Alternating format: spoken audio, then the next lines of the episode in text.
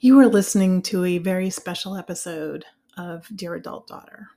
And in this episode, I'm going to talk about an email that I received from someone who identified herself as a boomer mother of an adult daughter who listens to this podcast and whose daughter has tried to talk with her about it.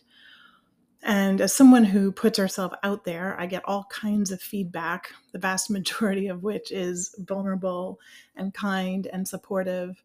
Um, I get a very small, like rarely, I get, do I get um, messages from people that I would call mean or haters or, you know, trollish. Um, and I, if I do get those, I, I don't give those any thought or energy. I also get a few messages from people who are not mean or trollish or haters, but who are hurting and fearful and angry. And sometimes I respond to those and sometimes I don't. But this podcast is about one of those responses. And it's not about bashing her or saying that she's terrible or that what she wrote is terrible. And it's not about outing her or shaming her and it's also not about me being spiritually evolved and sending her love and light. So, why am I going to do this? It's because her feelings exist and they matter, because her feelings are what make her human. So, from what I gather from her emails, she thinks that my work is all about blaming all mothers and enabling what she sees as poor behavior on the part of adult daughters. And her biggest issue seems to be that in a recent episode of this podcast, I said that healthy boundaries could include not being in contact with a remorseless, abusive mother before the mother died. She asked me to, quote, not be so hard and harsh and steadfastly against all mothers from previous generations and said that she didn't want me advising her daughter, but unfortunately, her daughter listens to this podcast. So she said in all caps and lots of exclamation points, please stop putting out such damaging advice. And she closed with some pretty harsh assumptions about me. Uh, as I said, her email included a lot of words in all caps and lots of exclamation points and scolding. And she literally said, Shame on you, if she only knew. um, but as I read her email, my body was flooded with weakness. My bones felt like jelly, and I temporarily lost temporarily lost access to my words. And once I had allowed my body to have this response, um, and and I sort of came back into my body, I felt an unreflective urge to write back to her and explain myself. But instead, I went about my day and I let it set a spell, and then I wrote back. And I shared with her how my body perceived her words. I told her about the weakness that I felt, and I told her about how I allowed the sensations to be there while I tracked them in my body. I told her how I used my own tools to take care of myself and to remind myself of my guiding principle, which is fierce love, and the pillars that uphold it dignity, expression, and audacity. I told her that I leaned on these values to support me in deciding whether or not to respond to her. I told her that before I responded, I crossed my arms in front of me and used my hands to pat my upper arms firmly and said, This is mine. My body is mine. And then I put my arms out in front of me with my palms facing forward and I said, That's not mine. I told her that she was trying to hand me something, shame, that isn't mine and that I decline. And then I said that if she was open to it, there's a gift in looking at why she wanted to hand it to me. I said that being able to discern what's ours and what's not ours is at the heart of healthy relationships and communication, along with leaning into unconditional positive regard. I said that when her body, in all of its glorious intelligence, triggered her her own stress and survival response when she listens to my podcast, discernment went right out the window, and as well it should, because nobody's got time to be pondering shit when there's a threat. Because it appears that her body perceives me and my podcast as a threat.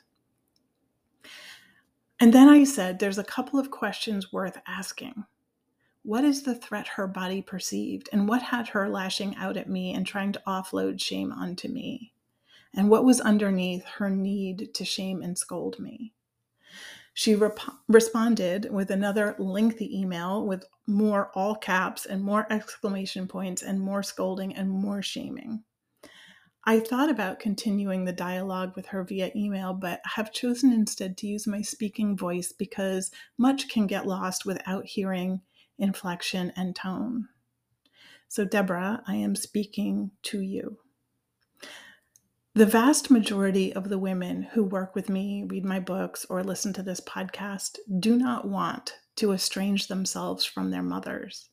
They want to find a way to stay connected in a way that feels healthy and safe to them.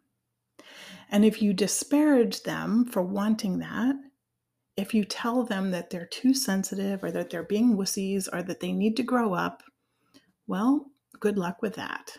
Because in essence, what you're doing is shaming them, and shame creates distance and severs connection. And the main difference between our generation, because yep, I'm a boomer too, a very young boomer, um, but the main difference between our generation and your daughter's generation is that your daughter's generation isn't willing to be shamed or to carry shame or to be told that their feelings don't matter. And I'm speaking generally here, of course. And yeah, I guess I'm an outlier because I am no longer willing to be shamed or to be told that my feelings don't matter. And as I said in the beginning of this uh, podcast, your feelings also matter. Now, I can't, obviously, I can't speak for your adult daughter, but I speak to enough adult daughters to know that what they want is for their mothers to meet them where they are, not where their mothers think they should be. They want their mothers to be curious, not judgmental. They want empathy and to feel safe. Being shamed does not feel safe. And when we shame others, we it's because we don't feel safe. So the question becomes how can you create safety for yourself? How can you become a safe person? The answer lies in what I said before recognizing when you're triggered, tracking the sensations of anger or hurt or overwhelm in your body, telling yourself that these feelings and sensations exist and they matter you are more likely to be curious and open when you feel safe. And your safety is your responsibility. And it starts with being willing to be curious about yourself and your emotional responses to things like this podcast. Unfortunately, the vast majority of us were taught to discount our feelings and or maybe even be ashamed of them. And we were taught that other people's feelings make them suspect, weak, scary, bad, too much. You get the picture. There's always been tension between one generation and the next, but the changes that are happening now, thanks to the younger generations, might feel more fraught. And I think it's because we're no longer willing to allow ourselves to be ruled by the fear and shame that have been used for centuries to control us. And if you want authentic connection with your daughter, tend to your nervous system so that you can be present with her and with yourself. Emotional regulation doesn't mean controlling your emotions, it means allowing them to be there and not acting on them without consideration. Rupture is inevitable in a relationship, and repair is a skill that we can all learn. So, just like I allowed my feelings to be there when I received your email, I noticed them, right? I was curious about them. I tracked them in my body. I understood where they were coming from because my body perceived a threat. My mind, of course, was like, it's just words in an email. These words can't hurt you. Just like the old expression sticks and stones can break your bones, but words will never hurt you. But the difference is the body doesn't have that kind of nuance. The body doesn't know the difference between sticks and stones and words. And we can no longer afford to ignore the body. And this is why one of my favorite questions is what is the threat my body is perceiving in this moment? And what is the threat that her body is perceiving? Those are the exact questions I asked myself after I got your email. And I guessed that your body perceived my words as a threat to your relationship with your daughter, and your body reacted with anger in an effort to get me to stop. My body perceived your words as a threat to my reputation, and my body reacted by shutting down. This is because we're human, you and I. We are not machines. Telling an adult daughter who has distanced herself from her mother, whose body perceives a threat when she's around her mother, that she's bad and wrong for doing so, will not help her create safety. We can lead ourselves and our daughters towards accountability and self responsibility by normalizing our humanity, by not shaming them or making them wrong for how they feel. And that goes for us too. I made a choice a long time ago that I will not be shamed, not by my mother, not by friends or partners or acquaintances, and not by you. I made a choice to catch myself when I shame others and to make amends when I do. It's taken me much longer to learn not to shame myself, and that's why I wrote a book about it. I am choosing to live differently, to step away from authoritarianism, patriarchy, and using fear and shame to control others. If your adult daughter is having trouble or is discouraged, the problem is not inside your daughter only, it is in the system, it is in the culture. And the more that I learn about shame, the more I understand that we hide because we've been conditioned that way. We've been taught to hate ourselves. That's because it's easier to blame the individual or to say that it's an individual problem rather than the system or the culture or the institutions that created the problems in the first place. Because that's not who we really are. Who we are underneath that conditioning is love. So, nope, I'm not going to be quiet. I will continue to speak up and out.